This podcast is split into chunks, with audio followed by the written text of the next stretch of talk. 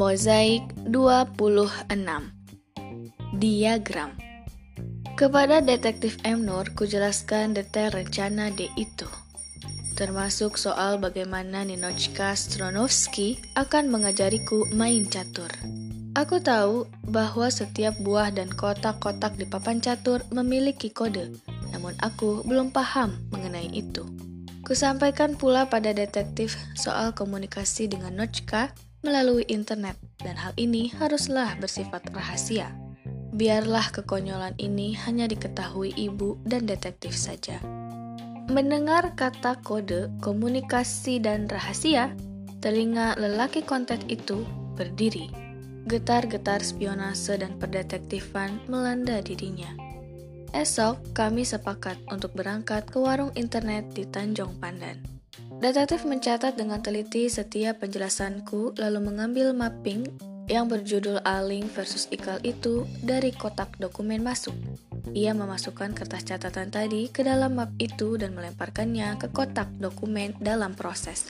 Esoknya, pagi-pagi sekali, aku telah berdiri di pinggir kampung untuk menunggu truk ke Tanjung Pandan. Kemudian, sambil bersiul-siul, detektif M. Nur hadir dengan pakaian yang membuat napasku tertahan. Ia memakai baju terusan semacam wearpack yang banyak sakunya. Tanpa kuminta, ia menjelaskan satu persatu fungsi bajunya. Saku di samping lutut ini untuk alat-alat tajam kecil dan kunci-kunci. Dari sana ia mengeluarkan antip kuku, pembuka kaleng, pisau lipat, gunting, dan beragam bentuk kunci, klip, dan stapler. Aku heran begitu banyak benda dapat ditampung oleh saku itu. Rupanya, baju detektif M. Nur yang didesainnya secara khusus adalah sebuah sistem sebab di saku lutut kanan tersimpan obat-obatan yang diperlukan jika terjadi luka yang diakibatkan oleh benda-benda di saku lutut kiri tadi. Maka dari dalam saku itu keluarlah perban, obat merah, berbagai salep, plaster, kain kasa, sebotol minyak kayu putih, dan sebuah kotak yang cukup menakutkan. Dengan gaya seorang mantri, ia menjelaskan bahwa kotak itu berisi jarum dan benang jahit untuk menjahit luka-luka kecil. Dalam saku itu ada pula obat cacing sirup askomin yang secara rutin rupanya masih diminum detektif M. Nur. Sesuai saran ibunya, tentu saja. Saku yang agak ke atas di bagian paha depan sebelah kanan adalah tempat alat-alat teknologi pengintaian. Teropong kecil, batu baterai, alat perekam, kawat-kawat, antena kecil, dan radio transistor.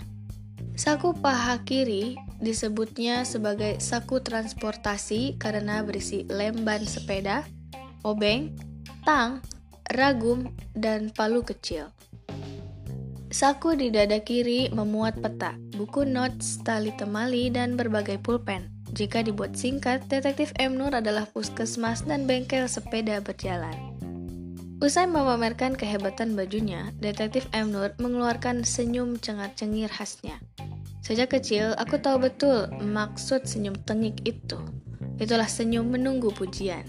Ku tatap matanya dalam-dalam, senyumnya makin menjadi alisnya turun naik menagih pujian.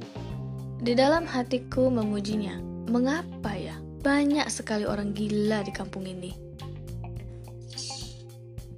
Sampai di Tanjung Pandan, aku langsung chatting dengan Nochka. Ia bisa dihubungi sembarang waktu karena bisa online melalui telepon genggamnya. Detektif M. Nur duduk di sampingku, tak berkedip menatap layar komputer. Aku kesulitan menemukan kata untuk memulai pembicaraan. Aku malu dan sungkan menanyakan hal yang konyol tentang catur pada seorang Grandmaster internasional. Akhirnya aku temukan keberanian karena dua hal. Pertama, masa kuliah dulu aku banyak membantu tugas-tugas makalah Noshka. Maka sekarang ia pasti takkan sungkan menolongku. Kedua, aku tak punya pilihan lain. Grandmaster Mungkinkah seorang yang tak pandai main catur sama sekali, bahkan tak tahu bagaimana menyusun buah catur, bisa pintar main catur dalam hitungan minggu? Aku telah siap malu jika ia akan menertawakanku, namun ia serius. Kalau hanya bisa, sangat mungkin. Kalau pintar main catur, lain hal. Begitukah, Notch? Iya, Catur adalah gabungan antara seni, psikologi, pengalaman, bakat, sains, taktik, kecerdasan, dan ada kalanya keberuntungan. Mungkinkah ia menang dalam pertandingan? Pertanyaanku tolol lagi. Bisa saja, kejutan sering muncul dari orang-orang baru. Maksudnya?